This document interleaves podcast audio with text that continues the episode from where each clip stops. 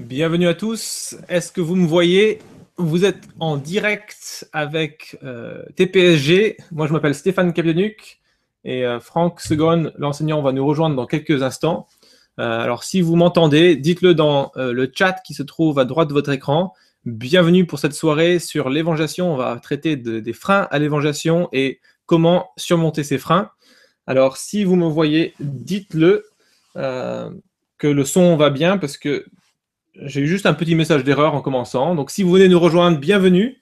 On commence dans quelques instants. Euh, vous pouvez me dire que le son est bon euh, dans le chat. Et vous pouvez aussi nous dire de quel pays, de quelle ville vous regardez ce soir.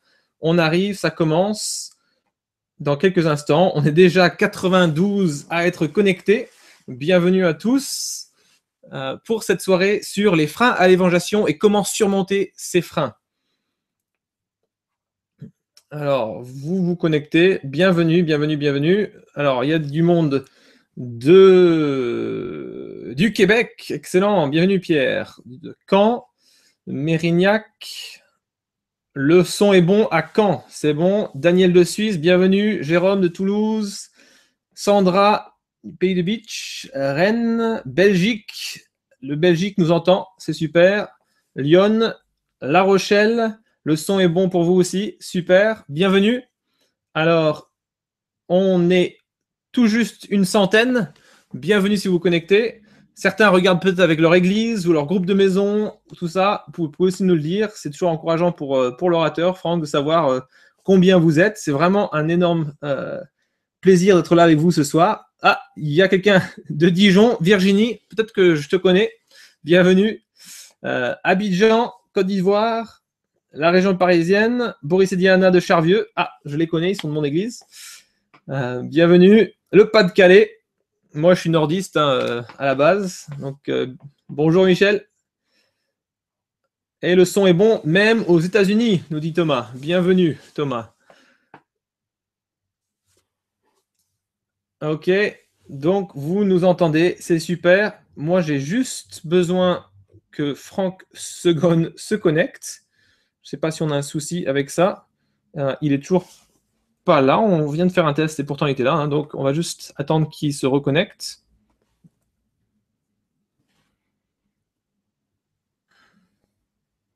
Je... Vous m'entendez? Continuez à dire d'où vous venez, d'où vous regardez ce soir. Et puis, on va commencer d'ici quelques minutes.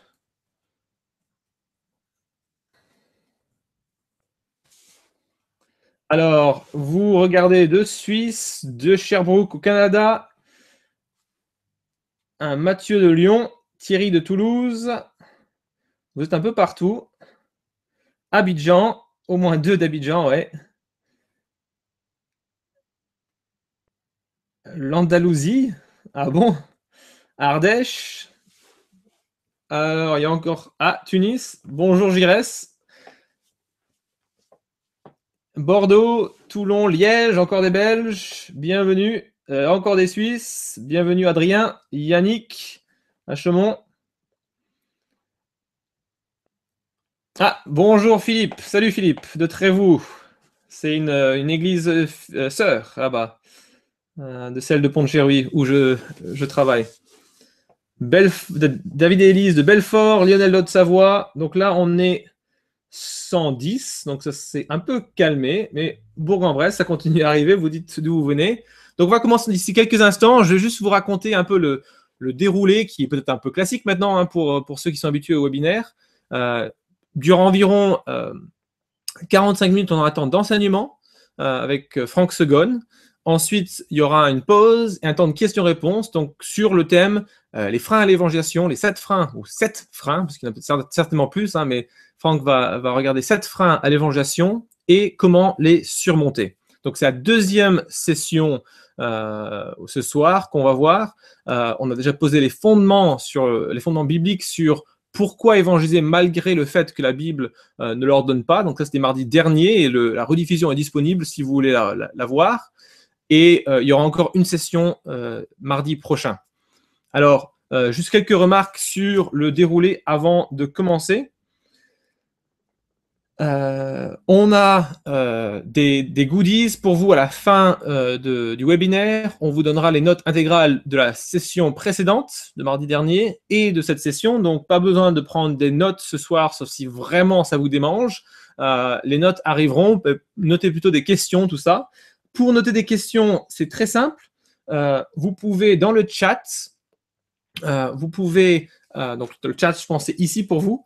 Euh, dans le chat, vous pouvez euh, indiquer en cliquant sur la bulle blanche et bleue, ou blanche et grise, là, vous pouvez cliquer et transformer votre chat ah, en question. Comme ça, ça apparaît pour moi. Et il y a Stéphane Keux de Belgique qui est aussi avec nous, mais à la technique.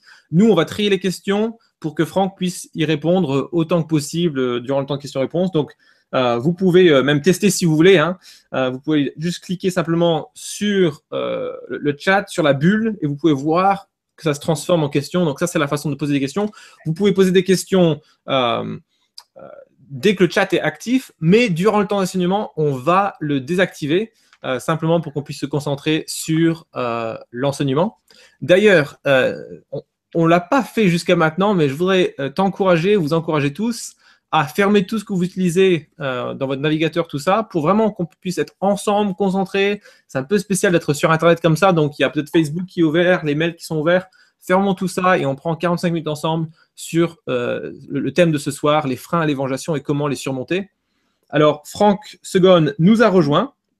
C'est excellent. Il avait quelques problèmes techniques, mais il est là, je le vois. Vous, vous allez le voir bientôt. Euh, est-ce que j'ai d'autres choses à dire? Je pense qu'on a tout vu, sauf, non, non, on va parler à la fin, donc durant, les, euh, durant la pause entre l'enseignement et les questions-réponses, on va euh, vous présenter un peu les... On voit assez concrètement maintenant les prochains projets pour lesquels on cherche du financement, donc on va vous expliquer ça et on va offrir un livre à tous ceux qui, soutiennent euh, toutpoursagloire.com. Euh, donc, euh, c'est des projets de, formation euh, qu'on continue à développer. On en a créé une et on parlera des, suivantes. Qu'est-ce qu'on a dans les cartons pour vous? Alors, j'ai tout dit.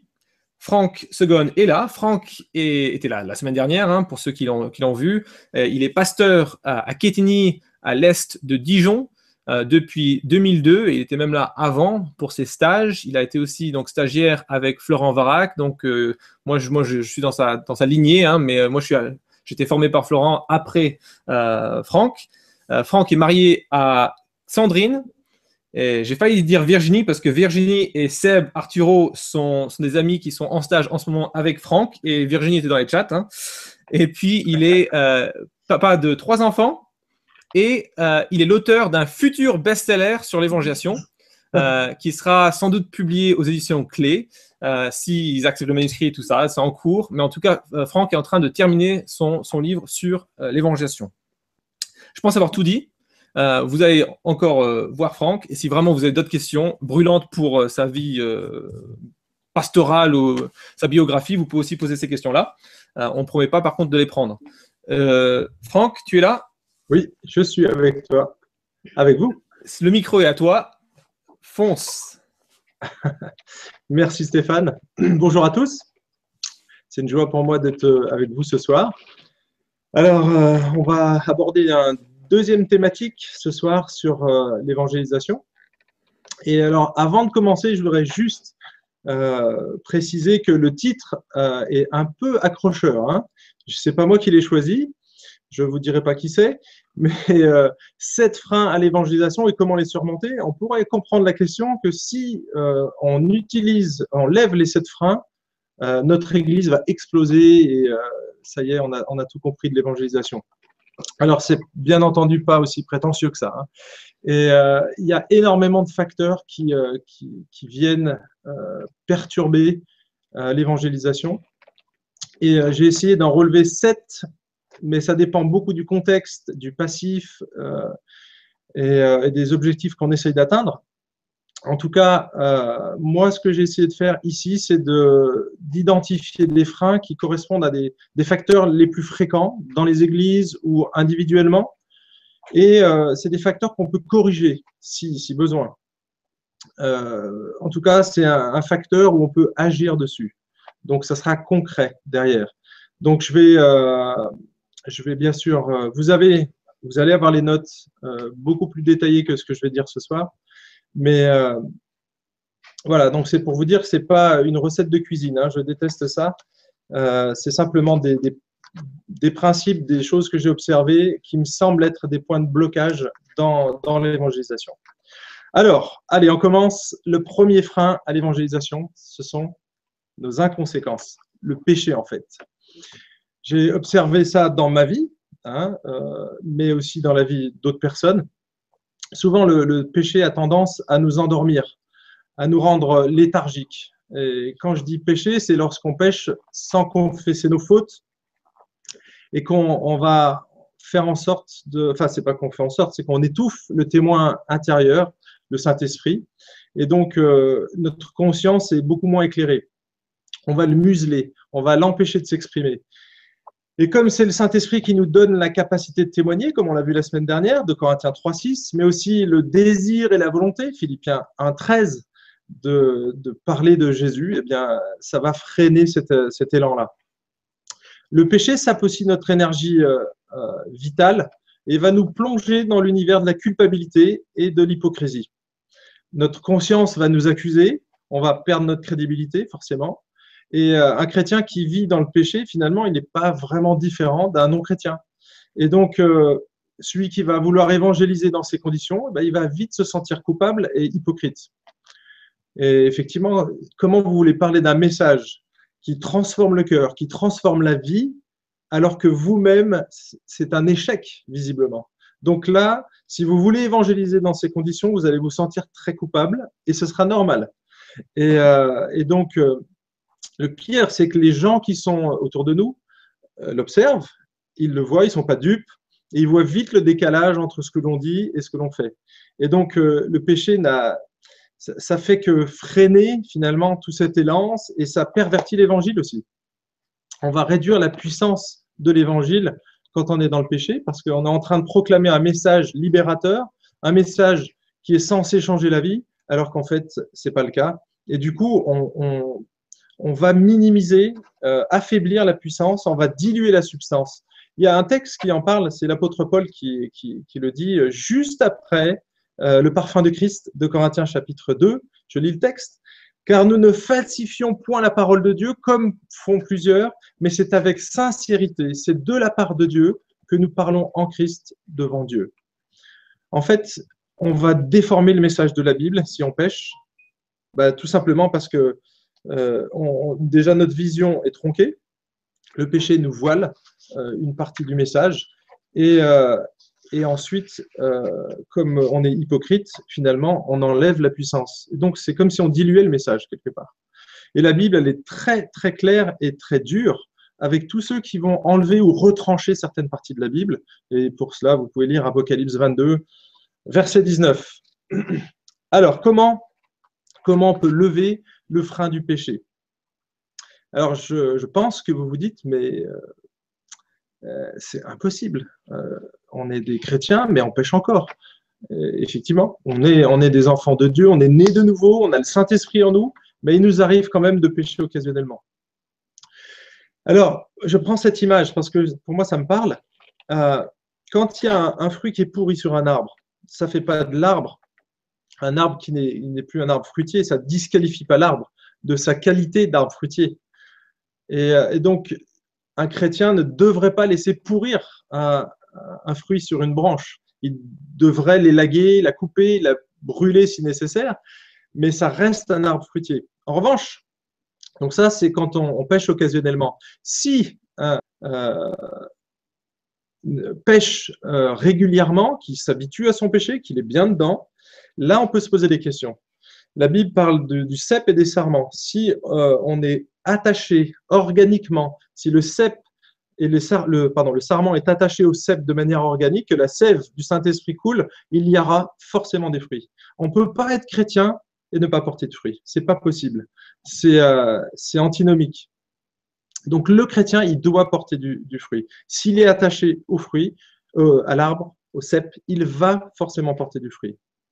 Et Dieu, Dieu va émonder quand il y aura un raisin ou une grappe qui sera pourrie, il va couper, et c'est ce qu'il nous demande de faire.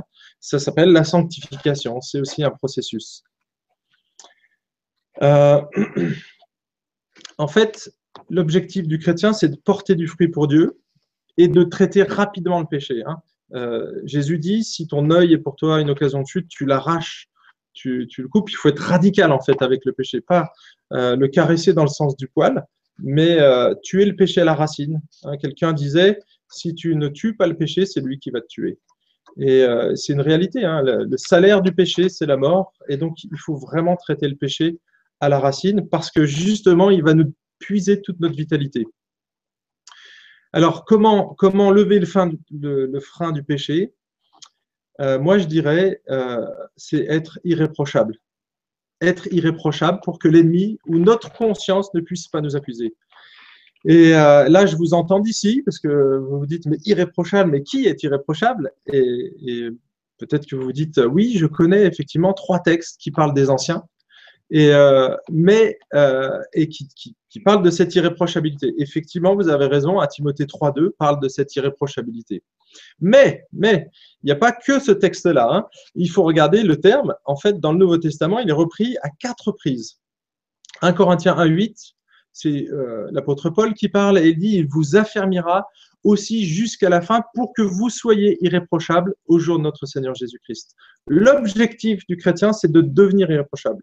Alors attention, ici, le terme irréprochable, il y est dans Philippiens 1.10, Philippiens 2.5, à Thessaloniciens 2.10, je ne vais pas tout lire, vous aurez ça dans les notes. L'irréprochabilité, finalement, elle concerne tout le monde, pas seulement les anciens.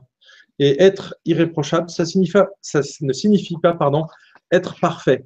Ça signifie être sans reproche, être sans péché apparent, sans péché que l'on n'aurait pas confessé.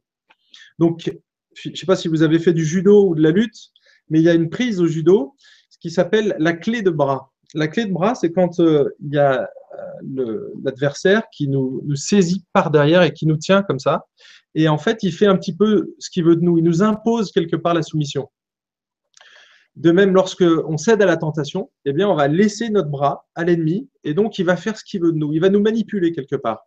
Et euh, un des moyens de, nous manipuler, c'est de nous, priver de notre joie, de, nous priver de la joie, de nous priver de la paix et de nous culpabiliser, de nous accuser en fait.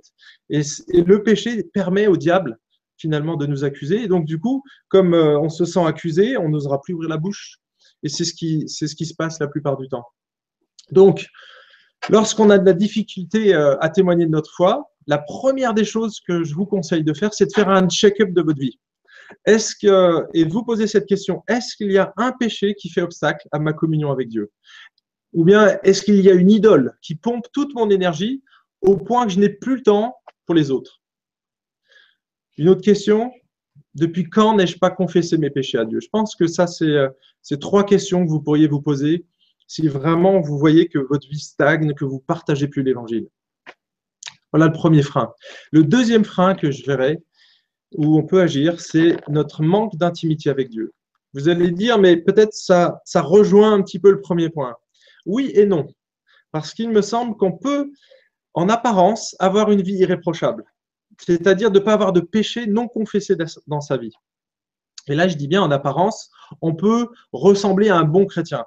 Et là, c'est quelqu'un qui, j'aime pas le terme, hein, mais je, le cite hein, parce que je l'entends souvent, c'est un bon chrétien. Euh, on peut, en apparence, bien maîtriser nos paroles, bien maîtriser nos gestes, travailler honnêtement, mener une vie paisible, être sobre, hospitalier, participer aux, activités de l'Église, entretenir de bonnes relations avec euh, vos collègues de travail, vos voisins. Euh, rien finalement en apparence qui semble bloquer le témoignage. Et pourtant, et pourtant, on ne ressent pas le besoin de témoigner. Et c'est pas parce que finalement euh, c'est un péché flagrant entre guillemets, mais plutôt une question de communion avec Dieu. Moi, j'ai observé dans ma vie que ma communion avec Dieu, ce n'était pas quelque chose de linéaire. Hein. C'est souvent, euh, il y a des hauts et il y a des bas. Et euh, personnellement, j'observe ça dans ma vie. Quand j'arrive à, j'arrive pas à prendre du temps avec le Seigneur, que j'ai plus cette intimité comme je peux l'avoir, euh, ma vie spirituelle, elle, est en déclin, mais il y a des conséquences directes aussi sur ma passion, par exemple, pour Jésus. Si ma passion pour Jésus diminue, forcément, euh, mon désir de parler de lui va diminuer. En revanche, si j'ai une relation forte, que je découvre des choses dans la Bible, que des, choses sur moi, sur les autres, sur euh, mon ministère, ça change radicalement les choses. Je vais retrouver ma passion et je vais parler spontanément finalement du Seigneur. Alors, euh, pour ce manque d'intimité avec le Seigneur, moi j'ai observé que ça, me désensibilisait bien souvent. Euh, je vais devenir, euh, enfin, moins je me concentre sur Dieu, plus je me concentre sur moi ou sur mon petit nombril ou sur mes problèmes. Et finalement, au bout d'un moment, on arrive à tourner en rond. Et on va devenir insensible aux, problèmes des autres. On va se désensibiliser. On va perdre un petit peu cette empathie. On va plus vraiment se soucier de la destinée des gens on va plus respirer cette joie et cette paix. On va devenir quelque part des petits religieux. Euh, c'est-à-dire, on va faire les choses que les gens attendent de nous, on va faire des choses qui sont visibles, mais notre cœur ne sera pas nourri par cette intimité avec Jésus. Et donc, du coup, il y a une certaine hypocrisie qui va, qui va ressortir. En fait, si on ne nourrit pas notre cœur avec cette intimité, avec Jésus, eh bien, on va toujours être un témoin, mais on va plus éclairer on va être le parfum de Christ, mais on va rester dans la bouteille. On va être encore le sel de la terre, mais on va perdre sa saveur.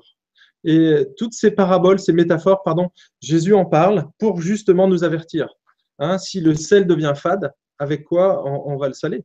Hein, Il ne sert plus à rien le sel. Et donc, euh, c'est un petit peu ça. Si je perds mon intimité avec Jésus, je vais perdre cette empathie pour les non-croyants. Et donc, du coup, je vais avoir de la peine du parler, à parler du Seigneur. Je disais la semaine dernière qu'on parle naturellement des choses que l'on aime, des choses dont on est, on est passionné. Et si ma vitalité est coupée, si j'ai plus cette intimité avec Dieu, je vais naturellement perdre ce tranchant, ce zèle pour lui. Et du coup, je vais plus parler de Jésus. Je vais parler de mes problèmes, je vais parler de plein de choses, mais je parlerai plus vraiment de Jésus. Alors, comment on peut retrouver une intimité avec Dieu? Alors moi, je suis marié et je dirais, ben, on fait comme dans un couple. C'est-à-dire qu'on va renouveler notre engagement envers Dieu. On va planifier des face-à-face avec Dieu.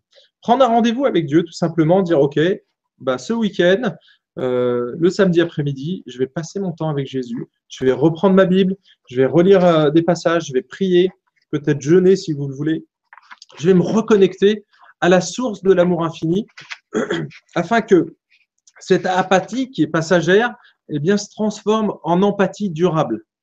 Donc pour ça, ben, je vous conseille, euh, ce que je fais moi en tout cas, c'est je prends mon vélo, je vais dans la nature ou je, sors à, pied, je quitte mon lieu de travail, hein, l'ordinateur, euh, le téléphone, il est fermé, et je vais passer du temps avec Jésus. Je vais lui parler, je retrouve ce dialogue avec lui, repasser du temps avec lui. Et il y, a, un bon exercice aussi, j'ai remarqué que c'était très efficace, en tout cas chez moi, c'est de, saturer mes pensées avec la parole de Dieu. Et donc, mémoriser des passages de l'Écriture. Pas simplement un verset, mais peut-être trois, quatre versets euh, pour vraiment bien saisir le, sens du texte. Et puis, je constate que quand euh, ces, textes sont dans ma tête, ça sort naturellement. Et quand on baigne dans l'écriture en permanence, on parle spontanément de Jésus. Je me, me pose même pas la question. J'ai lu un passage le matin, quelqu'un me pose une question, je dis ah tiens c'est marrant, ça me fait penser à ce que j'ai lu ce matin parce que c'est tout frais, c'est là. Et voilà donc quand on mémorise la parole, c'est en permanence ici notre dans notre cerveau, dans nos pensées. Paul dit à Timothée, euh, qui traversait une période difficile de, son ministère, donc, donc 2 Timothée 1,6, ranime la flamme du don de Dieu que tu as reçu par l'imposition de mes mains. Timothée traversait une période difficile, il était euh, timoré à cette période-là, il avait probablement, il s'était un petit peu probablement éloigné, il avait même honte de l'évangile, on regardera un petit peu plus de plus près ce texte-là. Mais en tout cas, l'apôtre Paul lui dit de ranimer la flamme. Ranimer, ça sous-entend que nous avons la capacité de l'animer ou de la laisser mourir. On a la capacité d'allumer cette flamme ou de l'éteindre, de l'utiliser ou de la laisser en veille, de la développer ou de la laisser à l'abandon. En fait, on est responsable des biens et des dons que Dieu nous donne. Et donc, on est aussi responsable de les entretenir et de les développer. Donc du coup, on peut agir, on peut agir sur notre léthargie spirituelle, sur euh, ce, manque finalement de piété et, rebondir.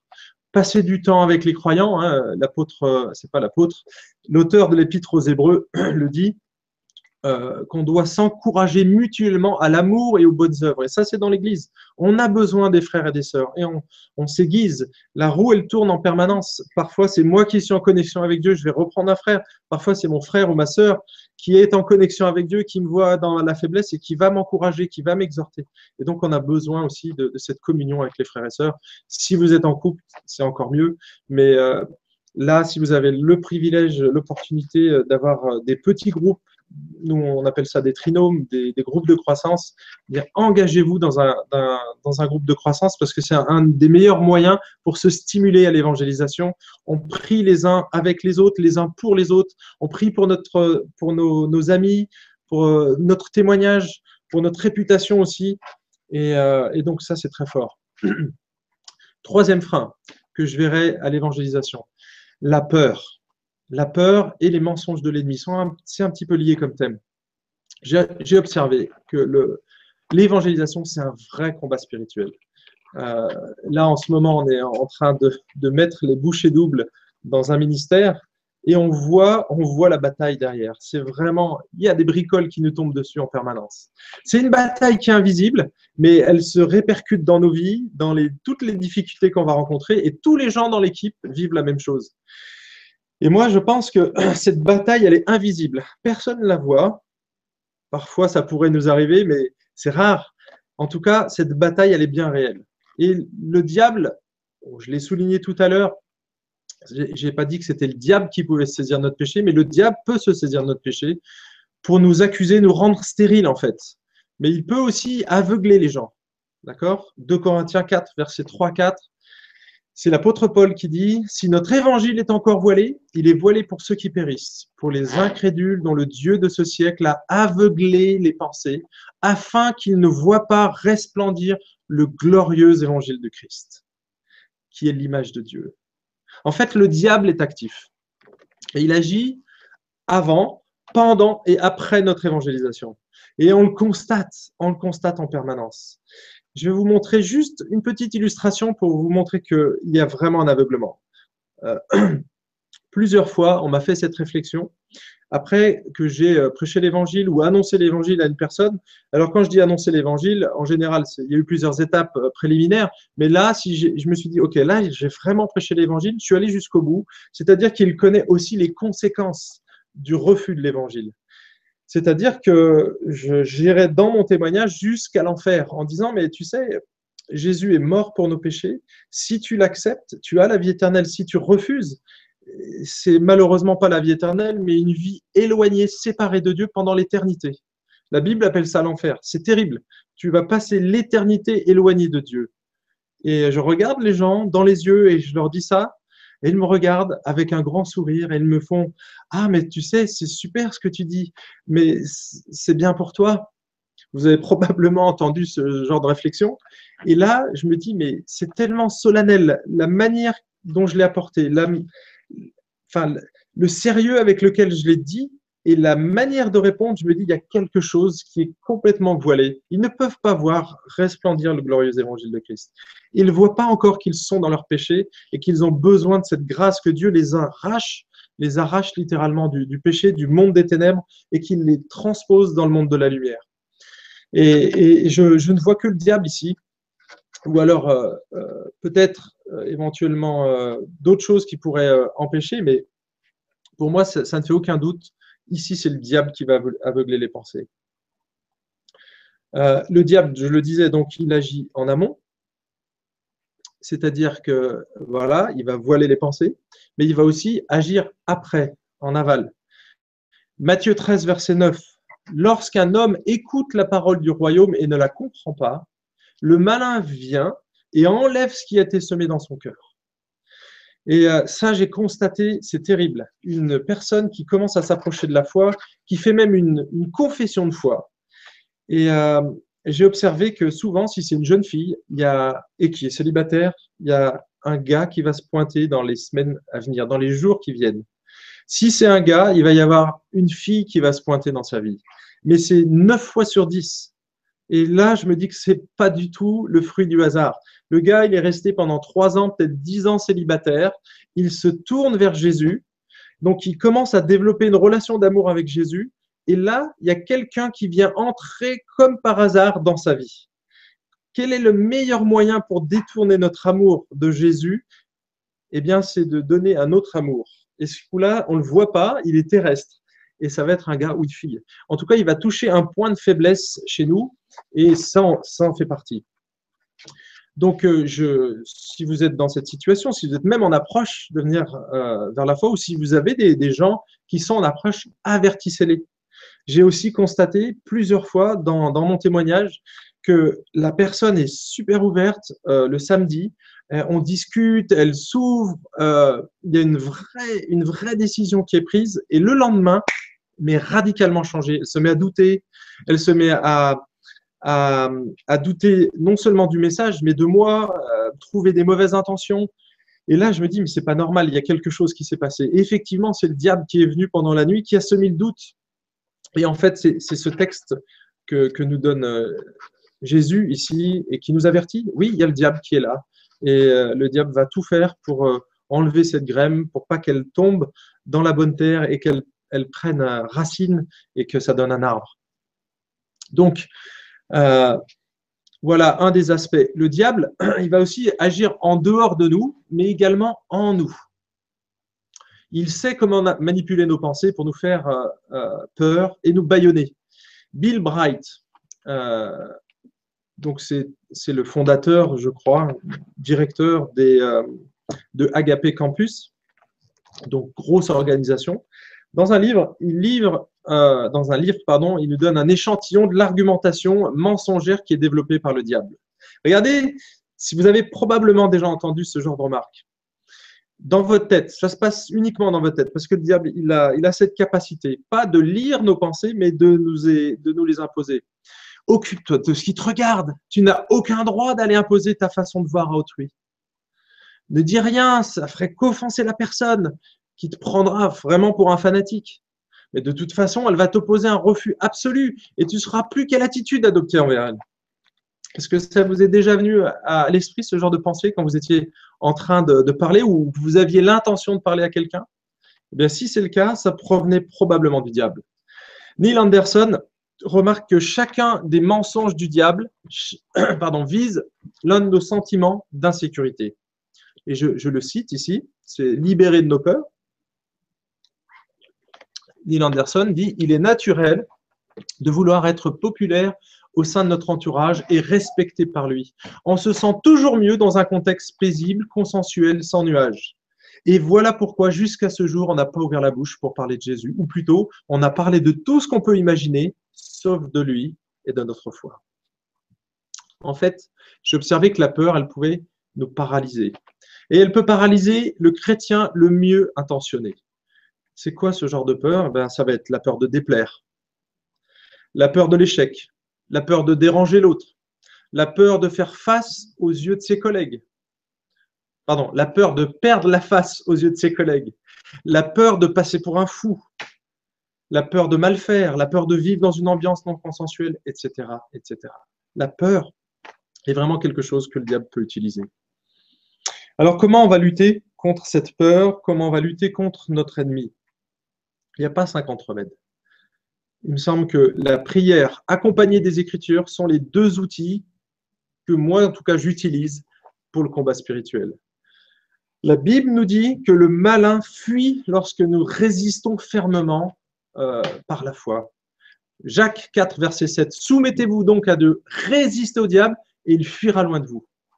1 Pierre 5, versets 8 et 9. Soyez sobre, veillez, votre adversaire, le diable, rôde comme un lion rugissant, il peut nous faire peur, cherchant qui dévorer.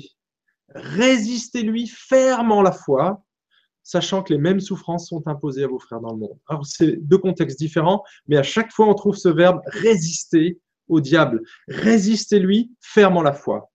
Et donc, si on reste, euh, euh, si on résiste au diable par la prière et que notre prière est enracinée dans les promesses de la Bible, on va saisir les vérités de l'Évangile, on va les proclamer de manière audible au monde des ténèbres.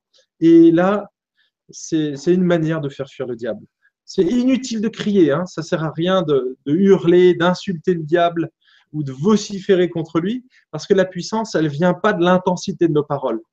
La puissance, elle vient de la parole de Dieu, de la vérité, et elle vient de la victoire de Jésus à la croix. C'est donc quand on proclame ces vérités, on va faire simplement un rappel au diable qui sait qu'il est déjà vaincu. Et c'est aussi un rappel au chrétien qui sait qu'il a vaincu le mal et qu'il est en sécurité dans la main de son Père. C'est juste des rappels finalement, la prière euh, pour nous, pour nous dire, OK, je suis dans l'écriture, donc je suis dans la vérité, le diable ne peut rien. Je vous lis Éphésiens, Éphésiens 6, prenez donc en toutes circonstances le bouclier de la foi avec lequel vous pourrez éteindre tous les traits enflammés du malin. Si vous prenez bien sûr la suite de ce texte, vous verrez que la prière est vraiment euh, majeure. Elle va lier finalement toutes les armes euh, pour le combat spirituel. 2 Thessaloniciens 3, verset 3, mais le Seigneur est fidèle, il vous affermira et vous gardera du malin. Dieu est notre garant, il nous a donné son sceau, il ne permettra pas qu'on soit éprouvé au-delà de nos forces. On va avoir des galères, on va avoir des difficultés, on va rencontrer euh, de l'opposition, mais Dieu est avec nous et euh, Dieu permet parfois qu'il se passe des choses, mais quand il est avec nous, euh, spirituellement, nous sommes protégés. 1 Jean chapitre 2, versets 13 et 14.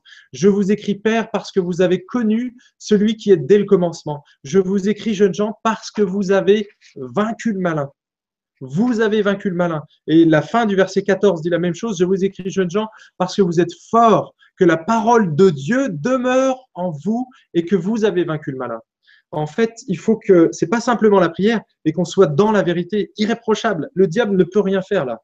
On doit être irréprochable et en étant irréprochable, c'est-à-dire qu'on a confessé tous nos péchés. Ça ne veut pas dire qu'on est parfait, mais si on a confessé nos péchés, le diable ne peut rien faire. On demeure dans la parole de Dieu et donc on a vaincu le mal. Je rappelle au passage que nos péchés sont une porte d'accès au diable. Par exemple, la colère non maîtrisée ou une colère injustifiée pas la colère en général, hein, parce qu'on peut avoir une colère juste. Quand mes enfants font une grosse bêtise, rassurez-vous, je suis en colère, mais c'est une bonne chose.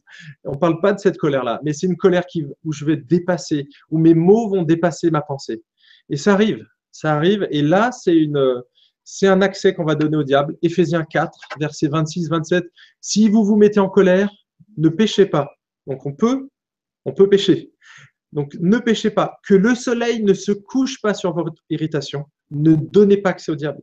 C'est-à-dire que si euh, il y a une irritation qui est là, qu'on l'a pas gérée, qu'on l'a pas confessée, qu'on n'a pas été demandé pardon ou, inversement, qu'il y a une, amertume, une forme d'amertume, d'acidité qui est là, eh bien c'est une porte d'accès au diable. Et la Bible nous dit clairement, ne donnez pas accès au diable. Quatrième frein, est-ce que je pourrais avoir juste un timing? Parce que je crois que je me suis un peu trop laissé aller sur cette première partie. Je vois rien. Ok. Alors, quatrième frein, la honte de Jésus. Je vais accélérer un petit peu ici, vous aurez plein de notes détaillées si vous voulez. La honte de Jésus. On trouve ce texte qui est adressé à un serviteur de Dieu.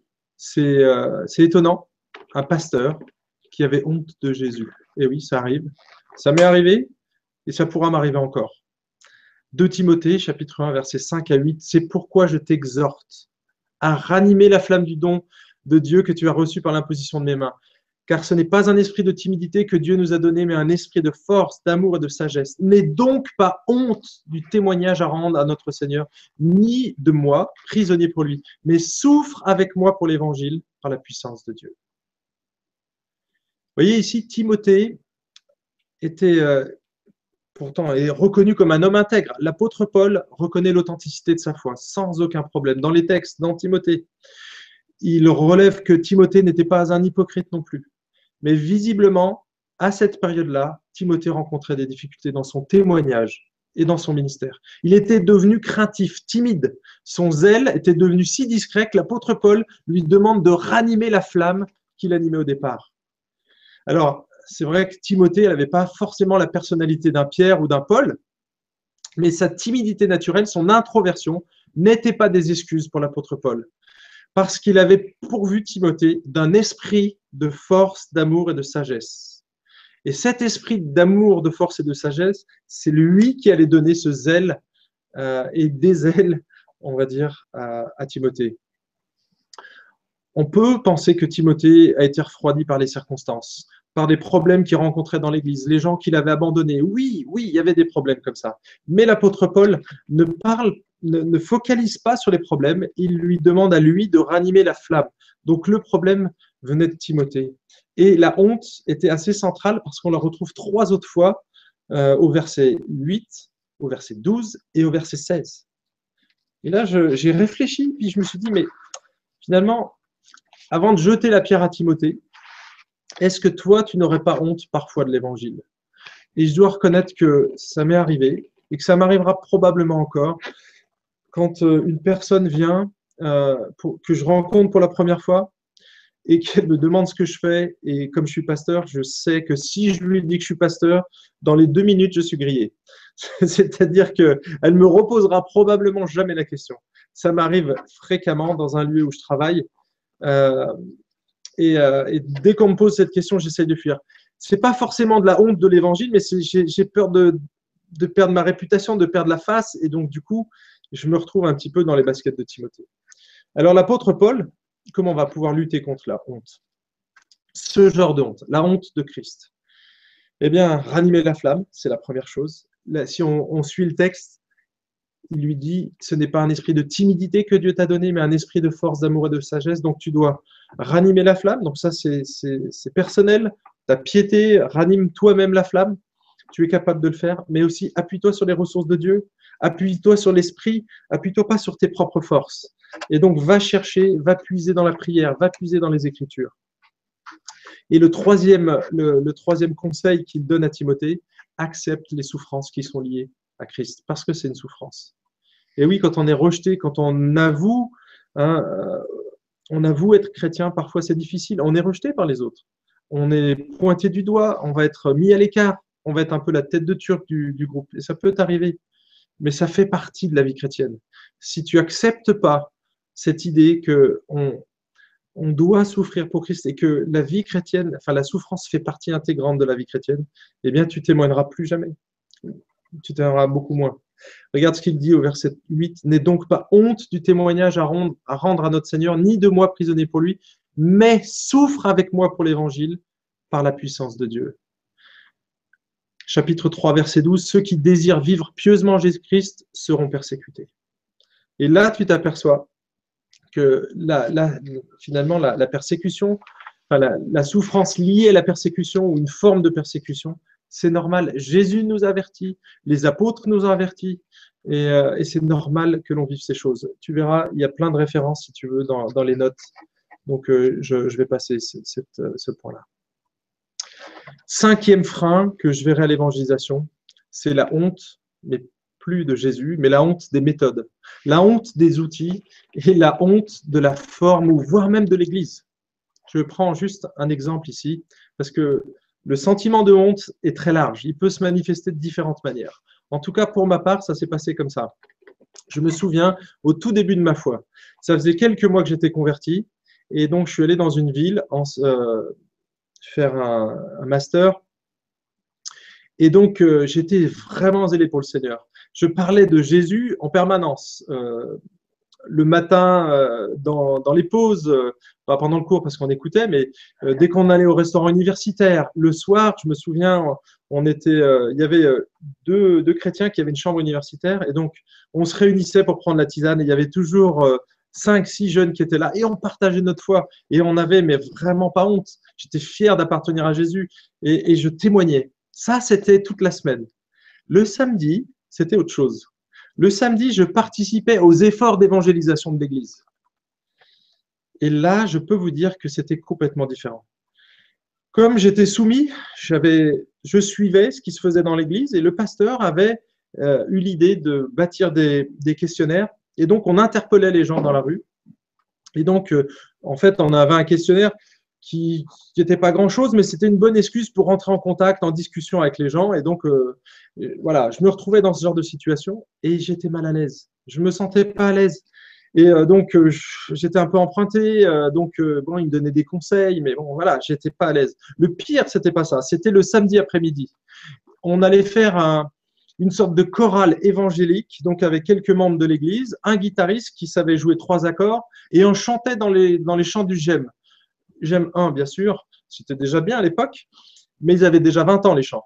Donc, euh, on chantait dans le GEM 1 avec une pauvre guitare. Moi, je suis, je ne sais pas si vous connaissez euh, un petit peu Obélix Astérix, mais on pourrait me comparer à Assurance Tourix.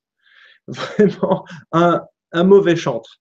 Et, euh, donc, moi, j'écoutais du YouTube, j'écoutais ACDC, j'étais, mais je baignais dans une culture musicale qui était mais radicalement différente. Et vous savez, je me suis surpris à prier, mais plus d'une fois, Seigneur, ne permets que je rencontre pas quelqu'un que je connais dans la rue. S'il te plaît, si j'avais pu me cacher dans un trou de souris, je l'aurais fait. Pourtant, la semaine, j'étais fier de parler de Jésus. Et là, le samedi après-midi, j'avais honte. Mais j'avais pas honte de Jésus. J'avais honte des méthodes qu'on utilisait, qui pour moi étaient complètement décalées, qui c'était pas, c'était pas moi, c'était, j'étais pas à l'aise avec ça.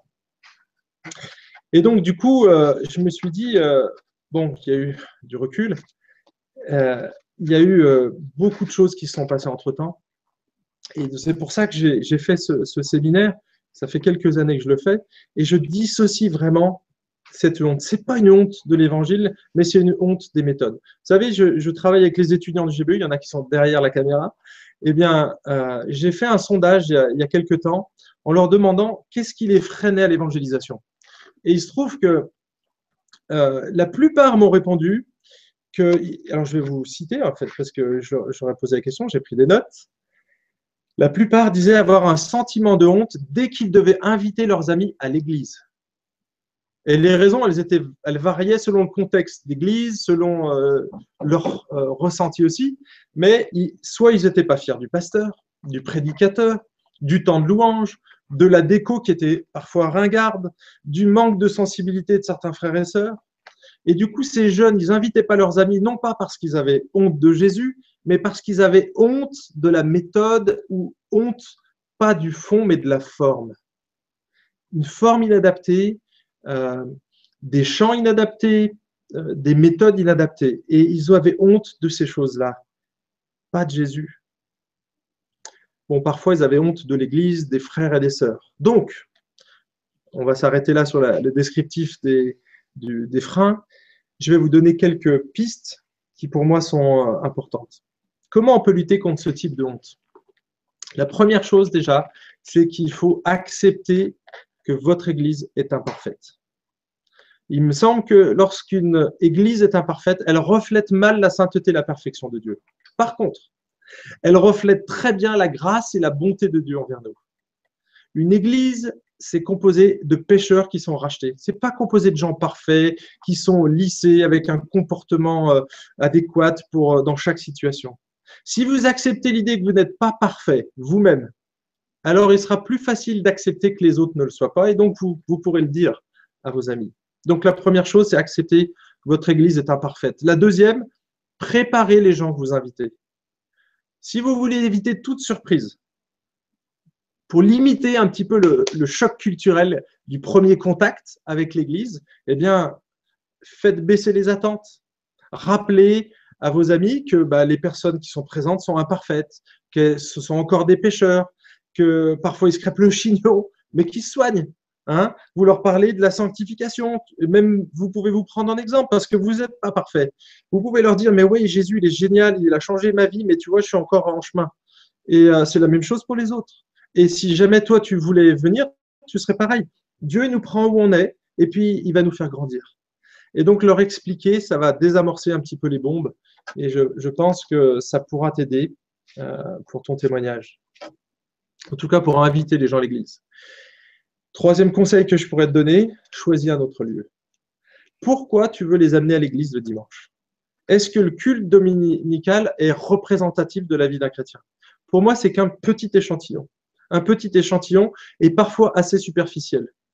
Parce qu'on on lit, on lit pas le christianisme au travers d'un culte. Certes, c'est la vitrine, c'est ce que les gens vont observer, donc, il faut faire attention, faire notre maximum pour que ce soit un, culte qui soit attrayant, qui soit enthousiasmant, mais surtout qui soit vrai, authentique. Parce que les gens cherchent l'authenticité. Mieux, plus, je dirais, que la perfection. Alors, pourquoi tu les inviterais pas par exemple, avec des chrétiens que tu as choisis, mais tu les invites chez toi? Et là, tu n'auras pas de surprise. Ou bien tu les invites dans ton groupe de maison, si tu as un groupe de maison. Ou bien euh, s'il y a un anniversaire un jour, tu les invites et tu vas essayer de, lier ça, un apéro, un barbecue, je ne sais quoi. Mais il y a plein, il y a plein d'idées que tu peux développer ici. Choisis un autre lieu. Dernier, euh, enfin, non, pas dernier, avant-dernier euh, conseil que je donnerais, crée-toi un outil qui te convient. Tu as remarqué que dans une église, on était tous différents. On a des personnalités différentes, on a un passif différent. Dans notre église, il y a des gens qui viennent de tous les milieux euh, évangéliques. Euh, et, il y a des gens qui viennent d'aucun milieu évangélique, comme moi. Moi, je suis, né dans, pas dans cette église, euh, une autre, mais voilà, j'ai pas de passif finalement dans le monde évangélique. Et donc, du coup, on a des facilités, on a des dons, des, il y a une diversité qui est là. Je t'ai parlé tout à l'heure d'un problème que j'avais moi avec une méthode. Mais si cette méthode-là te convient, mais c'est génial, continue. Si tu dois distribuer des tracts, si tu es à l'aise avec ça, continue, c'est pas un problème. Alléluia. Gloire à Dieu. On, a des dons différents. Dieu nous a qualifiés pour évangéliser, mais il, a qualifié des hommes, il n'a pas qualifié des méthodes. Il nous a jamais donné une méthode dans le Nouveau Testament. Il a donné des hommes pour, partager ce message, ce qui n'est pas du tout la même chose. Tu verras pas de, de méthode. On voit des actions, on voit ce que font les apôtres, mais euh, c'est pas ça qui est commandé. Notre commandement, c'est même pas d'évangéliser, c'est de faire des disciples. Et c'est large, c'est très large. Et donc Dieu nous laisse tous les outils dans la mesure où c'est honnête, dans la mesure où c'est pas faux. Eh bien, on peut utiliser tous les outils qui sont à notre disposition. Dernier conseil, améliore la forme. Améliore la forme en l'adaptant. Quelqu'un a dit, l'évangile sera toujours une folie pour ceux qui périssent. C'est pourquoi n'ajoutons pas d'autres barrières et efforçons-nous de bien le communiquer. Nous sommes la génération de la communication visuelle. On appartient au monde de l'image. Les pubs défilent en permanence sous nos yeux. Cet après-midi, c'est le mardi chez nous. On reçoit une pile comme ça de pubs. J'ai regardé, il n'y en a pas une seule en noir et blanc. C'est tout en quadricolore, tip-top, bien faite. Euh, euh, et, donc, on a une grosse quantité de papier qui arrive comme ça. Quand toi, tu vas faire euh, un choix, je ne sais pas, dans un magasin ou qu'est-ce que tu vas regarder? On va prendre le cas d'une bouteille de vin, par exemple. Si tu veux choisir une bouteille de vin dans une grande surface, comment tu fais? Eh Bien, c'est simple. Euh, tu sais que le prix n'a rien à voir avec la qualité aujourd'hui. On peut acheter des bouteilles chères qui ne sont pas bonnes et, inversement. Tu sais qu'il euh, y a, des, centaines, voire des milliers de bouteilles dans un rayon. Comment tu choisis? Si tu as des choix équivalents, comment tu vas faire? La plupart d'entre nous, on va dire euh, le,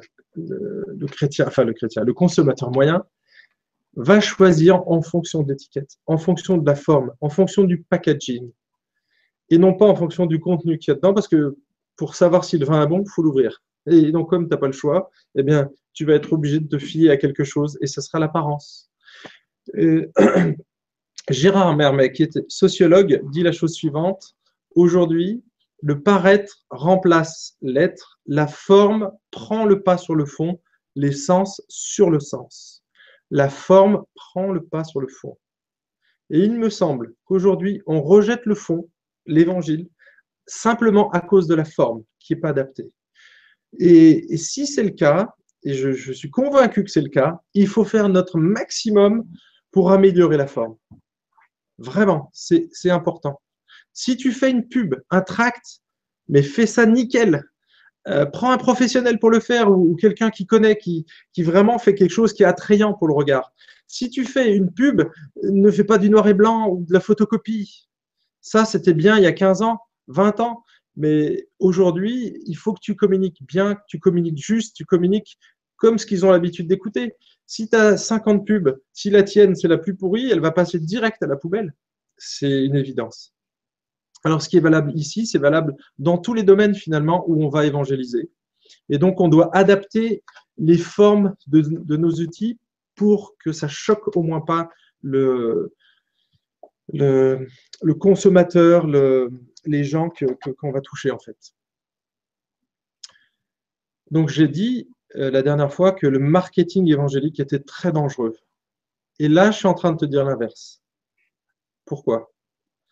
Parce qu'il me semble que le marketing a toute sa place dans la mesure où c'est l'amour qui motive nos actes. Le marketing est dangereux si tu parles de Jésus et que tu vis pas l'évangile. Ça, ça s'appelle du marketing. Et ça, tu dois bannir parce que c'est un mauvais témoignage. Parce que ça décrédibilise le message. Ça enlève la puissance de l'évangile. Par contre, là, on est en train de parler de la pub, de la com, et là, je te dis, il faut user de marketing. Si tu dois mettre ta cravate ou mettre une cravate, eh ben, tu vas choisir la plus belle. Si c'est un jean et des baskets, tu vas choisir des baskets. Si c'est un kilt, eh bien, tu vas mettre une jupe à carreaux. Tu dois viser l'excellence et non la médiocrité. Tu dois viser la qualité et non le bricolage.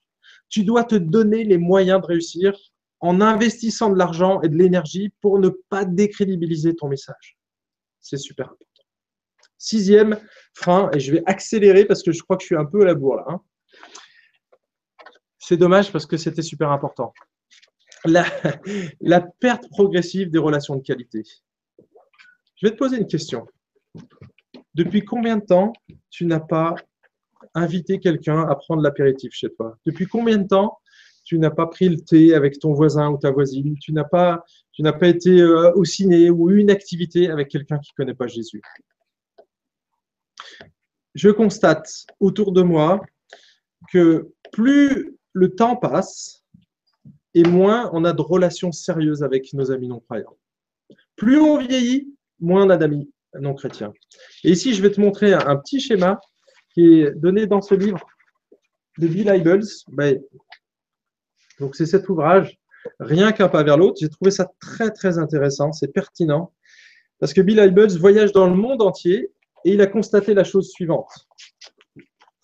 Je ne sais pas si vous voyez bien ce schéma.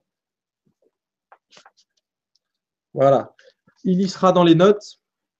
En tout cas, il y a sur l'axe euh, des ordonnées le nombre d'amis non croyants. Et quand est ici, sur l'axe des abscisses, c'est le, le, nombre d'années de vie avec Christ. Donc ici, c'est la conversion, année zéro on a 20, 20 amis non chrétiens. Et euh, au bout de 5 ans, non, 4 ans, pardon, on a perdu ici, au bout de 4 ans, on a perdu 75% de nos amis. On est passé de 20 amis en 4 ans à 5 amis. Au bout de 8 ans, plus d'amis non chrétiens. Et je trouve que c'est vraiment euh, un problème. Alors, il y a plein de facteurs à ça.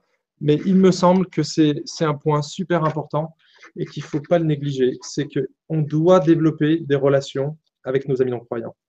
Pourquoi? Bah Parce qu'aujourd'hui, et là j'accélère, hein, vous aurez plus de détails dans, dans le document. Mais aujourd'hui, en France, 75%. Alors, j'ai plusieurs statistiques, vous les verrez dans le document, mais c'est entre 60 et 80% des gens qui se convertissent à Dieu par le biais du relationnel. Il faut en moyenne annoncer six fois l'évangile à un Français. Il faut cinq ans et rencontrer quatre personnes. Et là, je, suis en train d'empiéter sur mon septième point. Je suis désolé, j'ai un peu embrouillé mes notes, mais c'est fini. Donc, euh, je vais juste vous donner quelques bribes sur le dernier point. Le septième point, c'est le manque de fruits. Euh, tu es comme moi, tu, vois que tu investis du temps, de l'énergie et qu'il y a très peu de fruits à ton ministère et que c'est déprimant. Et ça, c'est un frein. Parce que quand on fait des choses, on aime voir des fruits. Et souvent, on ne voit pas les fruits parce que, eh bien, on est sur un sol qui est pollué, un sol qui a été pollué par des siècles d'histoire, un sol qui est aujourd'hui pollué par euh, l'athéisme, par plein de philosophies, euh, l'athéisme qui nous, qui nous éloigne finalement euh, de Dieu. Et, donc, du coup, on, a, on, est au bord de la déprime quelquefois. Comment on peut lutter? Ben, Simplement en connaissant ces, quatre chiffres que je te dis. Si tu es conscient qu'il faut euh, annoncer six fois l'évangile, six fois l'évangile, que tu es cinq ans pour qu'une personne vienne à Christ, qu'il faut avoir rencontré quatre chrétiens, eh bien là, tu te dis, OK, il me faut du temps. Il faut que je développe des relations. Et c'est le point où j'arrive. En fait, ma conclusion, c'est que si 75% des gens se convertissent par le relationnel, où est-ce que tu vas mettre l'accent dans l'évangélisation? Moi, je dis, prenons le temps, prenons le temps d'évangéliser. Réfléchissons à des méthodes qui favorisent les relations et les rencontres dans le temps. Commençons à faire de l'évangélisation durable. Et ça, c'est le titre de mon bouquin. Voilà, j'ai terminé. Je suis désolé, j'ai dû accélérer violemment sur la fin. Il y a probablement des trous dans ce que j'ai dit, euh, des manques. Il y aura les notes, mais maintenant, vous êtes, euh, il y a un petit temps de pause, mais après, il y aura les questions. Euh, et, donc, je pourrai compléter éventuellement pendant le temps de questions-réponses. Je vous remercie de votre attention. Merci. beaucoup, Franck. Et je suis sûr que certaines des questions te permettront justement de, d'étayer un peu le, point 6 et 7. Hein, il n'y a pas de souci. Donc, merci à tous d'avoir été là. Ce soir, on prend une pause. Euh, j'ai quelques annonces pour vous durant la pause et vous pouvez déjà commencer. On va réactiver le, chat. Vous pouvez poser des questions et comme j'avais expliqué au début de la soirée, euh, pense bien à préciser que c'est une question en cliquant sur la bulle. Tu peux la transformer en question comme ça. Euh, moi et Stéphane Keuix, on peut, on peut les voir, les, les sortir pour les poser à Franck. Alors, ça, c'est la note sur les questions. Et encore une chose avant la pause, on a plusieurs projets en cours et on veut offrir un livre à tous les donateurs qui voudraient soutenir euh, ces projets. Donc, on a, on a dévoilé il y a trois, quatre semaines déjà une formation à l'interprétation de la Bible avec Florent Varac. C'est plus de 30 vidéos, plus de 3 heures et demie de contenu euh, qu'on a tourné. Et on veut continuer à créer des formations comme ça, qui sont donc préenregistrées. On peut avoir une plus grande qualité euh, vidéo et audio que du streaming. Hein. Comme vous voyez, parfois le débit change.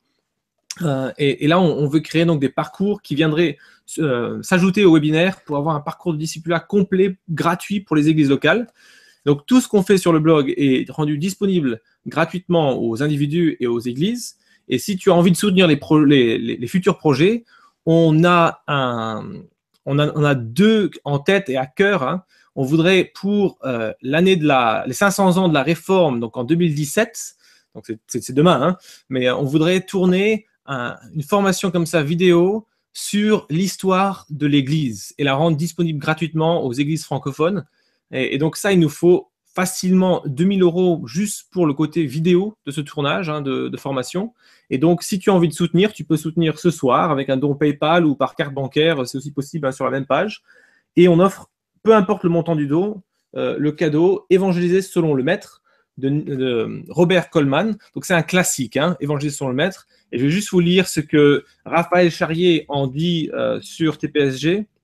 Il dit donc euh, Coleman compare notre façon d'évangéliser à celle de Jésus, donc notre façon à celle de Jésus, et on prend une claque. Écrit dans les années 60, l'auteur expose ce que nous essayons de retrouver aujourd'hui, mais que Jésus nous a toujours démontré. Deux points, la multiplication de disciples au travers de relations spirituelles. Ce livre est d'une pertinence que j'ai rarement vue ailleurs, car il met le modèle d'évangélisation de Jésus comme la norme à laquelle nous devons nous conformer. Donc, évangéliser selon le maître de Robert Coleman. On l'offre en cadeau pour n'importe quel montant de don. Euh, donc, euh, si tu veux nous soutenir pour la, prochaine formation, euh, tu peux faire ça. J'ai oublié de dire quelle était la deuxième formation qu'on avait à cœur. On a un super prof en, vue. il a dit oui. Maintenant, il faut juste trouver un créneau. Mais on a un super prof en vue pour faire un, cours sur le livre de Luc, l'évangile selon Luc. Et donc ça aussi, on aimerait bien le tourner. Donc euh, là, on parle facilement. Donc budget 2000 pour un, 2000 pour l'autre, voire peut-être même plus pour, pour euh, celui sur l'histoire de l'Église, si c'était plus long. Euh, donc on parle de plusieurs milliers d'euros. si tu veux soutenir le développement de formation pour les églises francophones, ben, ce soir, tu peux, tu peux faire un don. Peu importe le montant du don, on t'envoie ce livre. Assure-toi de bien mettre ton adresse postale euh, quand, tu, quand tu fais le don, parce qu'on veut te l'envoyer à la bonne adresse. Euh, certains font oubli et après c'est plus de travail pour nous et puis les oublis c'est facile donc essaie de te rappeler de mettre l'adresse. Voilà, donc si tu as des questions, balance les questions dans le chat et indique que c'est une question et on va revenir très rapidement. Je vais juste couper la vidéo, euh, bah, couper le son en fait. Je vais garder la, vidéo, on est là et, on, revient dans quelques minutes le temps que Franck puisse boire un coup. À tout de suite.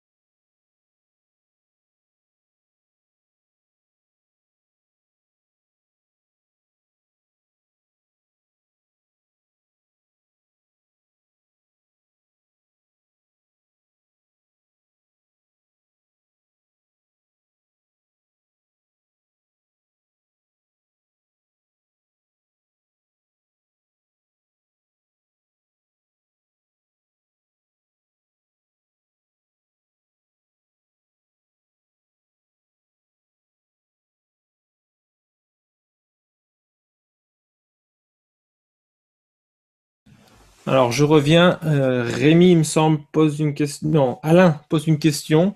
Euh, je coupe la pause. hein. Alain pose la question Peut-on avoir le livre en format numérique pour le Canada? Euh, on, on envoie le livre dans le monde entier. Les frais de port sont inclus dans le cadeau, tout ça. Donc, Alain, on peut t'envoyer le papier, livre papier, pour tout don. Et puis, euh, ça marche aussi pour euh, la Belgique, la Suisse, euh, et puis tout pays d'Afrique, d'Asie et d'Amérique du Sud. hein. C'est inclus. Je coupe le son de nouveau et on retourne à la pause. On continue à trier les questions.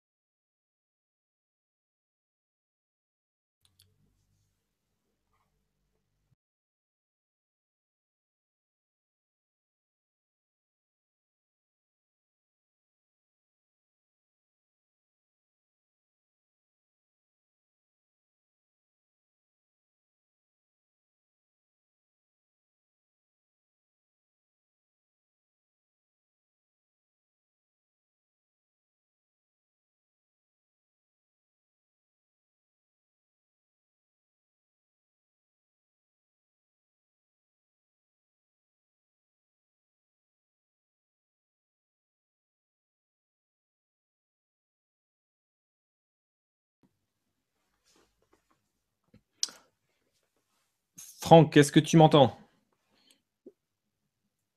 Donne-moi un pouce en l'air si tu m'entends. Bah mince. Ok, moi j'ai perdu la vidéo, Franck, mais c'est pas grave. Euh, ça, ça semble encore tourner.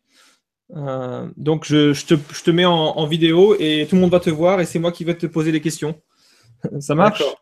Ça marche. Est-ce que si. tu peux les afficher dans le, dans le Google Doc, s'il te plaît? Alors, Au fur et à mesure, question du direct, parce que j'ai les questions à trier, moi, c'est tout ce que j'ai pour le moment. Ouais. Ben, désolé à tout le monde hein, qui, qui, là, qui là on, on, est revenu. On va commencer à répondre aux questions. Euh, simplement, j'ai eu un petit problème de mon côté et tout se mettait à, à geler sur mon ordi, donc j'arrivais pas à trier les questions. Et d'ailleurs, c'est pour ça que la vidéo est, est, est, partie aussi de mon côté, je pense. Donc, on va commencer à poser des questions. J'arrive, Franck, je te donne ta première.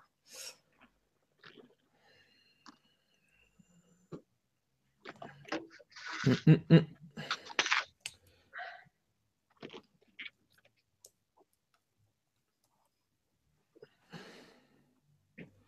Alors, Franck, toi, tu, tu, as vu le document avant. Est-ce que tu veux t'en choisir une tout de suite pour commencer? Oui, s'il te plaît, oui. Tu, tu, tu veux que je t'en choisisse une ou tu veux commencer?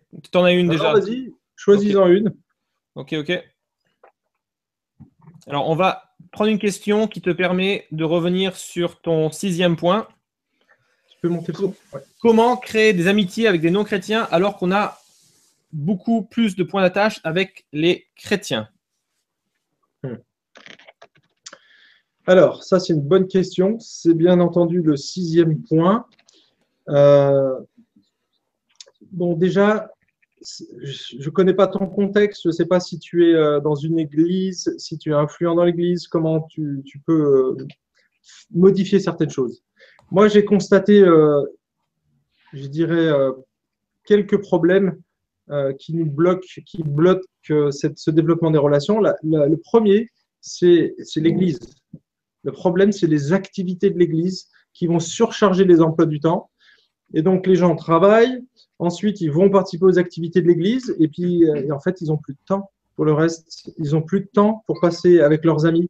Et donc, bah, dans notre Église, on a fait la chose suivante, c'est que on a limité au maximum les, rencontres en semaine. On, euh, on, demande aux gens de participer à des groupes de maison, mais il n'y a pas d'études bibliques. Il y a une réunion de prière une fois tous les 15 jours et on prie plus dans les groupes de maison ou dans les, les trinômes. Les trinômes sont beaucoup plus souples aussi dans l'organisation. Et ça, c'est le temps qu'on on consacre aux chrétiens, à l'édification des chrétiens. Donc, c'est dans les petits groupes. Mais du coup, comme c'est une fois tous les 15 jours dans les groupes de maison ou toutes les semaines, et identique dans les, euh, dans les trinômes, dans les groupes de croissance, ça, libère du temps. Et nous, ce qu'on souhaite, c'est que ce temps-là soit investi euh, pour passer du temps avec les non-croyants. Alors, comment on peut faire? Mais alors là, il n'y a pas, pas de méthode. C'est simplement en fonction de vos dons, vos capacités, du temps que vous avez. Vous pouvez vous inscrire dans un club de sport, euh, un, club de modélisme. Là, mon, collègue fait, fait ça. Nous, on fait du vélo, donc un club de, vélo. On en profite pour faire rentrer des gens qui ne connaissent pas le Seigneur aussi. Il y a, il y a plein, plein de, de, manières de faire pour passer du temps avec euh, des non-croyants. Les inviter à des apéros, et avec des croyants, parce qu'on a vu qu'il fallait mixer, en fait, c'est pas simplement mon témoignage, mais c'est un témoignage collectif qui sera beaucoup plus fort finalement. Alors oui, on a, c'est notre relation avec la personne, mais après, on peut aussi partager cette relation. Et donc du coup, euh, on va étendre le témoignage. Donc c'est aussi inviter euh, dans des réunions. Euh, je sais que, par exemple, euh, nous, il y a des groupes alpha, on, fait, pas mal de choses. Donc, c'est promouvoir ce, genre d'activité. Donc, les, problèmes, en fait, il faut les, renverser. C'est-à-dire, quand le, programme de l'Église est surchargé, bah, c'est alléger le programme de l'Église et essayer de développer du temps. Comme le loisir prend beaucoup de temps chez certains, bah, c'est utiliser ce temps-là, finalement, pour développer des relations.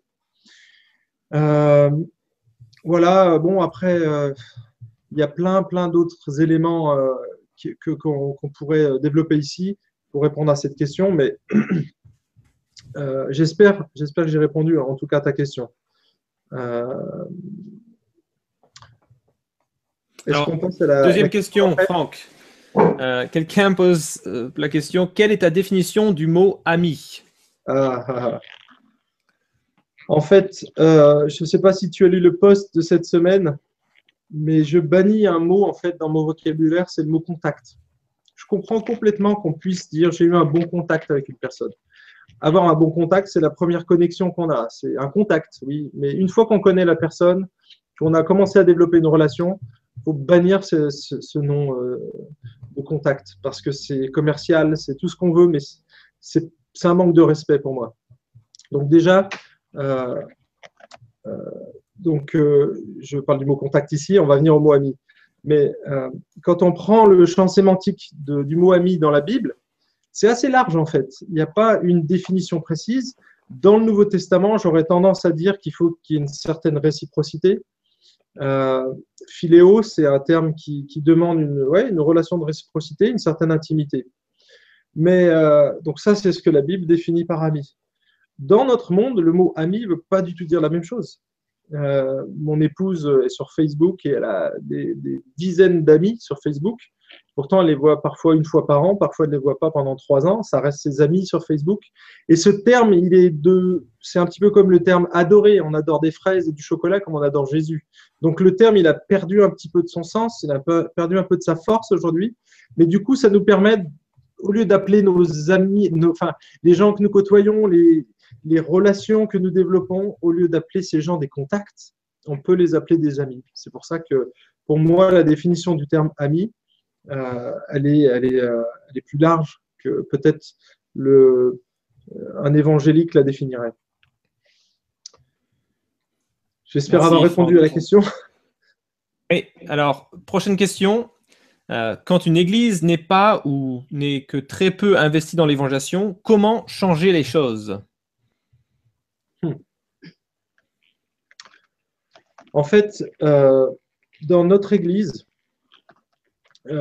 on a eu plusieurs projets euh, de gens qui sont venus me voir, me solliciter comme je suis le pasteur, euh, pour des projets d'évangélisation. On a un frère qui est venu me dire voilà, j'aimerais monter un groupe découverte de la Bible. Un autre qui m'a dit j'aimerais faire de la distribution de couverture à des SDF dans la rue. voilà, il y a eu des concerts, de toutes sortes de choses comme ça. Même des concerts où j'aurais jamais mis les pieds dedans. Hein. On a eu ici dans ce lieu-là un concert de death metal. Euh, il y avait un groupe chrétien qui était là. Enfin, je ne sais pas si vous avez déjà écouté ce genre de musique. C'est pas mon truc.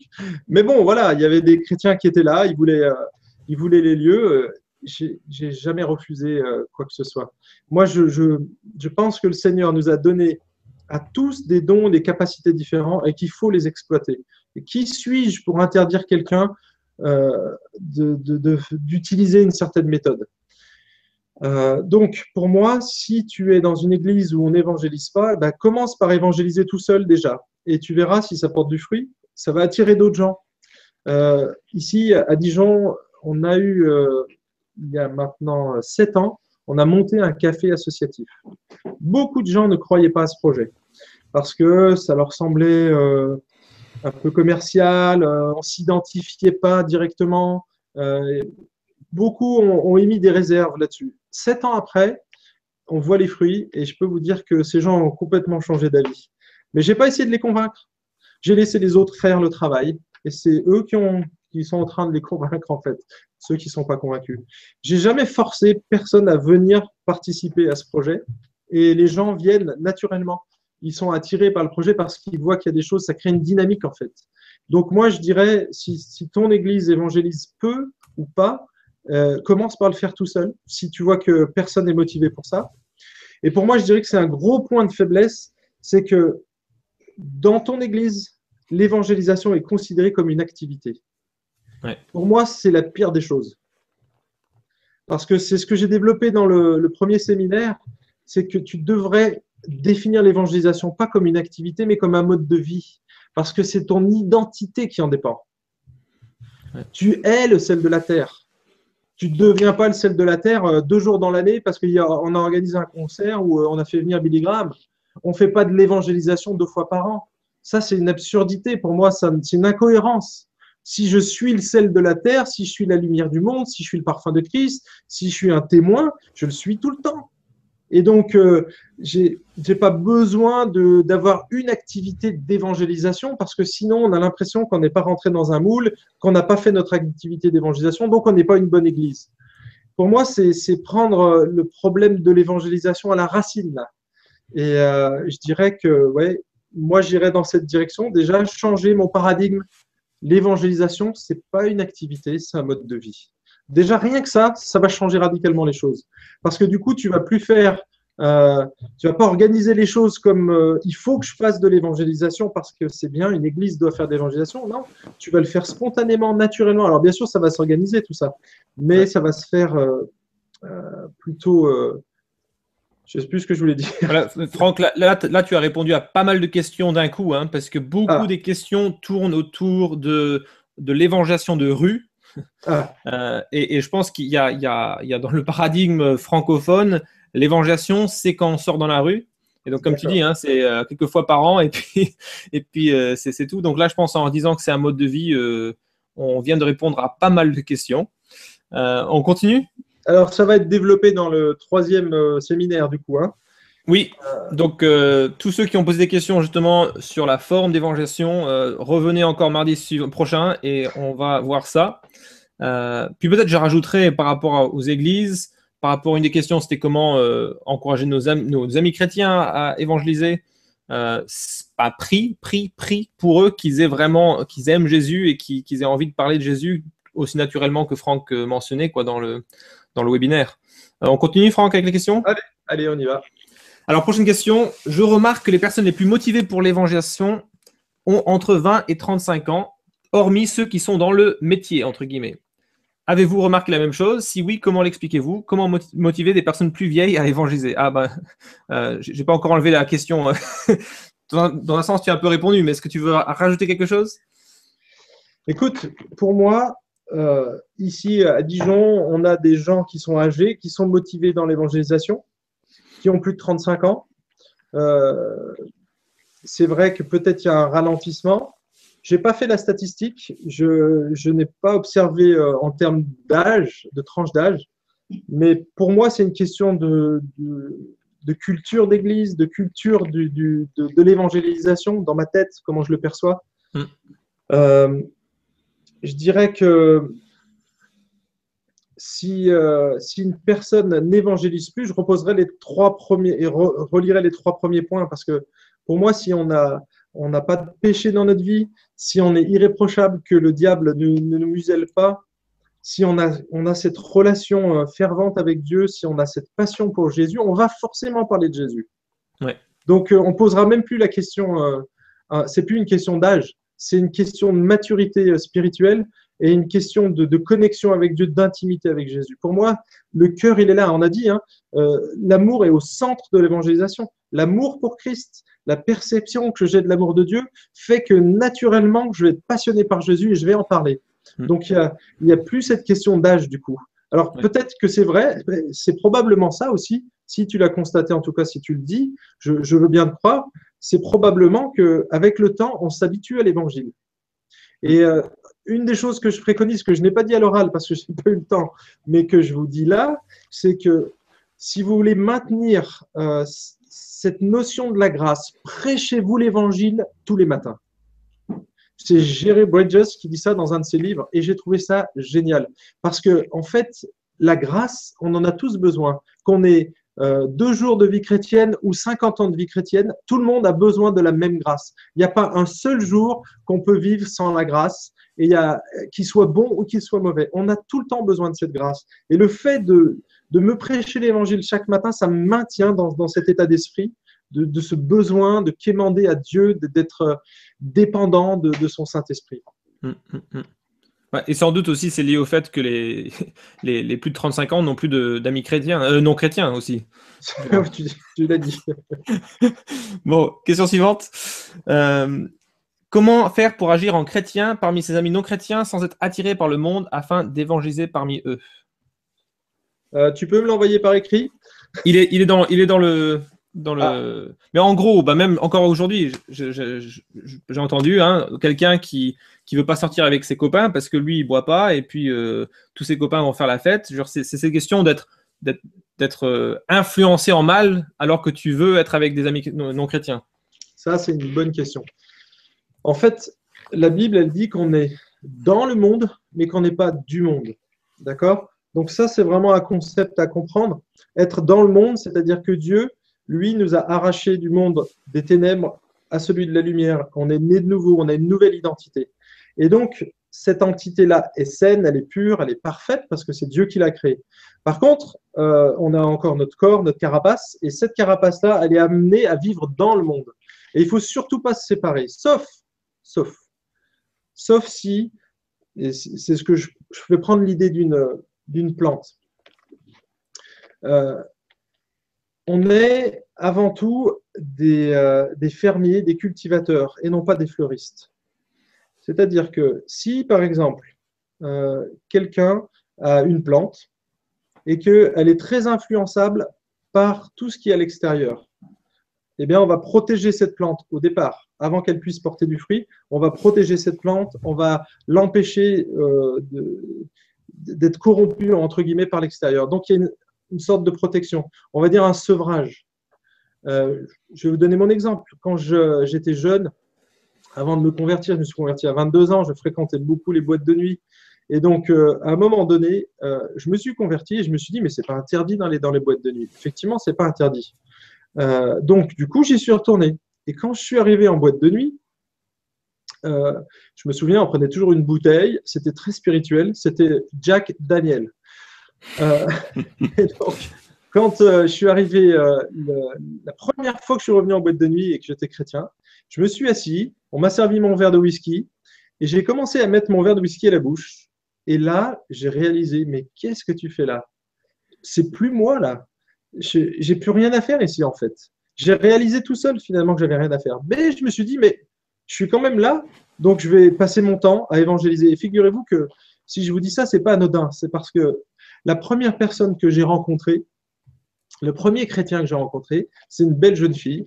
Elle était magnifique, elle était blonde, elle était en boîte de nuit. Et moi, j'y étais, mais j'étais pas chrétien. Et j'ai dragué cette fille, en fait.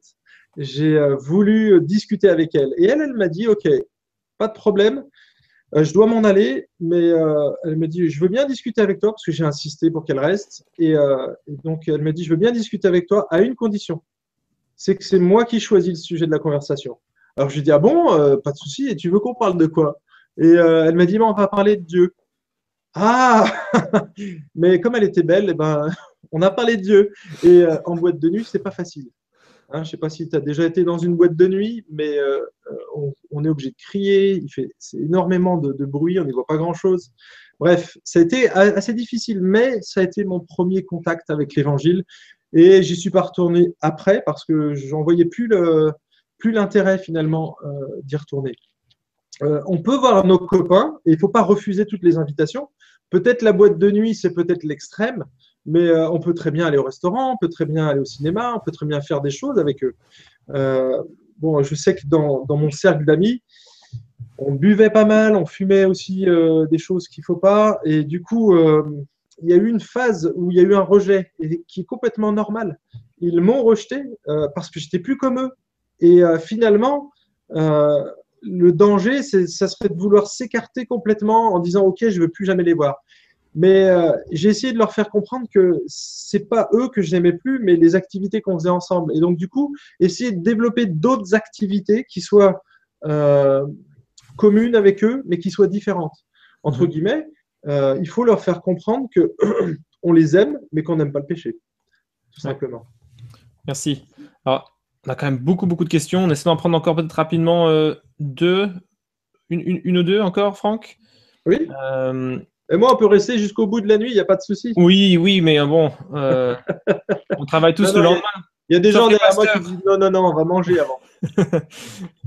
euh, on... donc, question à partir de combien de temps à évangéliser en année? Doit-on s'inquiéter de n'avoir vu aucune conversion? Alors, je vais te donner une anecdote qui est dans les notes. On a un, frère de notre union d'église, c'est une grosse union d'église. Hein, euh, et donc, ce, frère, c'est un pasteur d'une église de 1000 membres à peu près. Donc, grosse église. Il se trouve que son père était missionnaire en Chine et que son père a travaillé pendant 20 ans sur le champ missionnaire. Il n'a pas vu une seule conversion. Et quand il donnait son témoignage, il disait Mon père est décédé et moi j'ai pris la suite. Et en quelques années, il y a eu 1000 personnes dans l'église. En fait, Dieu a permis, euh, a permis que cet homme voit des fruits, mais son papa n'en a jamais vu. Alors, on est en Chine, c'est un autre contexte. En France, on dit que la moyenne, c'est 5 ans. Mais euh, moi, je connais des gens qui se sont convertis en 6 mois et d'autres sur 10, 15, peut-être 20 ans.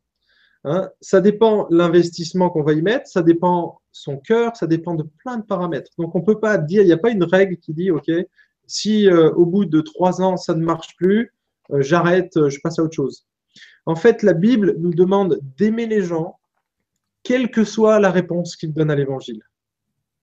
D'accord? Alors, si vous avez commencé un cours alpha, un groupe découverte, qui est au bout du, au terme de ce groupe alpha, qui sont plus intéressés par ces discussions-là, vous n'êtes pas obligé de continuer un groupe avec eux, mais vous pouvez toujours les côtoyer à côté. Après, c'est eux aussi qui vont couper les relations. C'est pas toujours à nous de couper les relations. Ça va se faire naturellement, je dirais. Mhm. Euh, voilà, je ne sais pas si j'ai répondu à la question. Euh. merci. Bah, C'était pas ma question, mais il me semble que tu as répondu. Euh, encore une question. Euh, en ce qui me concerne, l'un des problèmes qui me pousse à ne pas évangéliser, c'est le fait de ne pas avoir réponse à tout. Comment ne pas mettre mon interlocuteur mal à l'aise devant mes silences? Ah, ça c'est une très bonne question. En fait, on est tous confrontés à un moment donné à nos limites. Et je l'étais. Moi, je, suis ingénieur de métier, donc je travaillais dans un, un bureau d'études. Et dans un bureau d'études, on était, euh, je crois, 30 ingénieurs et il y avait 10 euh, ou 15 techniciens. Et les ingénieurs sont particulièrement tordus dans leurs questions. Ils me posaient toujours plein de questions sur la Bible. Et je ne savais pas comment répondre. Alors du coup, j'avais un petit peu cette, euh, ce problème, en fait. Hein. Je me disais, mais finalement, je ne suis pas très crédible, je ne connais rien à la Bible. Et en fait, j'ai compris qu'on n'est pas obligé d'avoir réponse à tout. Il suffit d'être authentique et, euh, peut-être de dire, OK, écoute, là, tu m'as posé une question, je vais la noter, je vais essayer de trouver une réponse et je t'apporterai la réponse. Et puis là, rien ne vous empêche d'aller sur le web, d'aller sur le site de Tout pour sa gloire, il y a énormément de ressources dessus, ou de discuter avec votre pasteur ou un ancien ou quelqu'un qui connaît les Écritures. Et là, il va vous éclairer sur ce point. Souvent, c'est des questions épineuses que même les chrétiens, on n'a pas toujours des réponses. Euh, pourquoi ma grand-mère est décédée euh, telle année euh, J'ai pas de réponse il y, a, parfois, on n'a aucune réponse à apporter. Pourquoi je suis atteint de telle ou telle maladie? Pourquoi euh, j'ai eu ça dans ma vie? En fait, on doit les écouter, les gens, mais on n'est pas obligé de donner toutes les réponses. On n'est pas un dictionnaire incarné. Euh, Jésus nous a jamais dit qu'on devait tout connaître. Hein, sinon, ça se saurait. On, doit incarner l'évangile, les aimer, avoir de l'empathie si c'est quelque chose de lourd, de grave qu'ils nous ont donné, mais jamais donner des réponses à tout. Ce serait dramatique de, vouloir donner des réponses à tout le monde, alors que souvent on n'a que des bribes de réponses. Si on leur fait croire qu'on connaît la réponse alors qu'on n'en connaît qu'un bout, déjà on va déformer le message de la Bible, puis on, va s'avancer sur, sur un terrain dangereux là. Et donc il vaut mieux dire je ne sais pas, je vais demander. Je pense que c'est un bon réflexe à avoir. Donc du coup, continue d'évangéliser. T'arrêtes pas, surtout t'arrêtes pas, mais euh, dis aux gens, et, l'honnêteté de dire, écoute, je ne connais pas la réponse. Tu sais, je ne connais pas bien la Bible. Enfin, je la connais, mais cette question-là, elle est trop, trop pointue pour moi. Je, vais demander à quelqu'un si ça ne te dérange pas. Voilà. ce que je donnerais comme réponse. merci Franck. Alors il y a encore plein plein de questions. Euh, j'ai plus de vidéos, hein, donc de mon côté ça, ça a gelé, donc euh, c'est pour ça que vous voyez Franck là maintenant, alors que c'est moi qui parle. merci à tous pour vos questions. Désolé de ne pas pouvoir répondre à plus, mais on a déjà quand même pris beaucoup de votre temps ce soir et puis on va s'arrêter là. Vous pouvez encore poser vos questions euh, par euh, email, mais encore mieux, c'est de venir euh, mardi prochain pour la dernière session. On va parler donc de, des formes de l'évangélisation plus particulièrement. Et Franck, je ne sais pas si tu veux rajouter un mot là-dessus sur pourquoi les gens devraient venir pour cette dernière session? En fait, souvent, j'ai eu cette question de gens qui étaient introvertis et qui me disaient, mais moi, je suis, tu sais, je suis très introverti, je n'ai pas la facilité de parler, donc je ne fais pas d'évangélisation. Hmm. Et euh, dans ce séminaire, dans ce troisième séminaire, on va répondre à cette question. Et tu peux être introverti, euh, bégayer, euh, faire, avoir plein de faiblesses en fait. Et, et, tu peux évangéliser parce que tu as une place. Parce que l'évangélisation, ce n'est pas simplement une action, ce n'est pas simplement une parole. Il y a tout un travail préparatoire avant et il y a tout un travail après. Donc là, je te laisse un petit peu le suspense. Tu vas découvrir que dans l'évangélisation, c'est un processus en fait. Merci. Donc, euh, moi, j'ai plus de vidéos. Euh, si vous voulez encore soutenir donc, le développement d'une nouvelle formation sur l'histoire de l'Église pour les 500 ans de la Réforme, euh, vous pouvez faire un, don et on vous offre le livre Évangéliser selon le Maître de Robert Coleman, un grand classique. Hein. et puis, on va vous montrer, vous réafficher où faire un don. Merci en tout cas d'avoir participé à la soirée. On va se voir très bientôt. Euh, et puis, euh, je pense avoir tout dit. Merci à Franck hein, pour cette soirée. Merci à toute son équipe technique là-bas derrière euh, qui ont tout installé. Et merci à Stéphane Quix pour la technique avec moi ce soir. Et puis, on vous dit donc à très bientôt sur le blog. Et puis, à bientôt, donc mardi prochain, pour la dernière session de ces webinaires sur l'évangélisation. Ciao, ciao. Bye bye.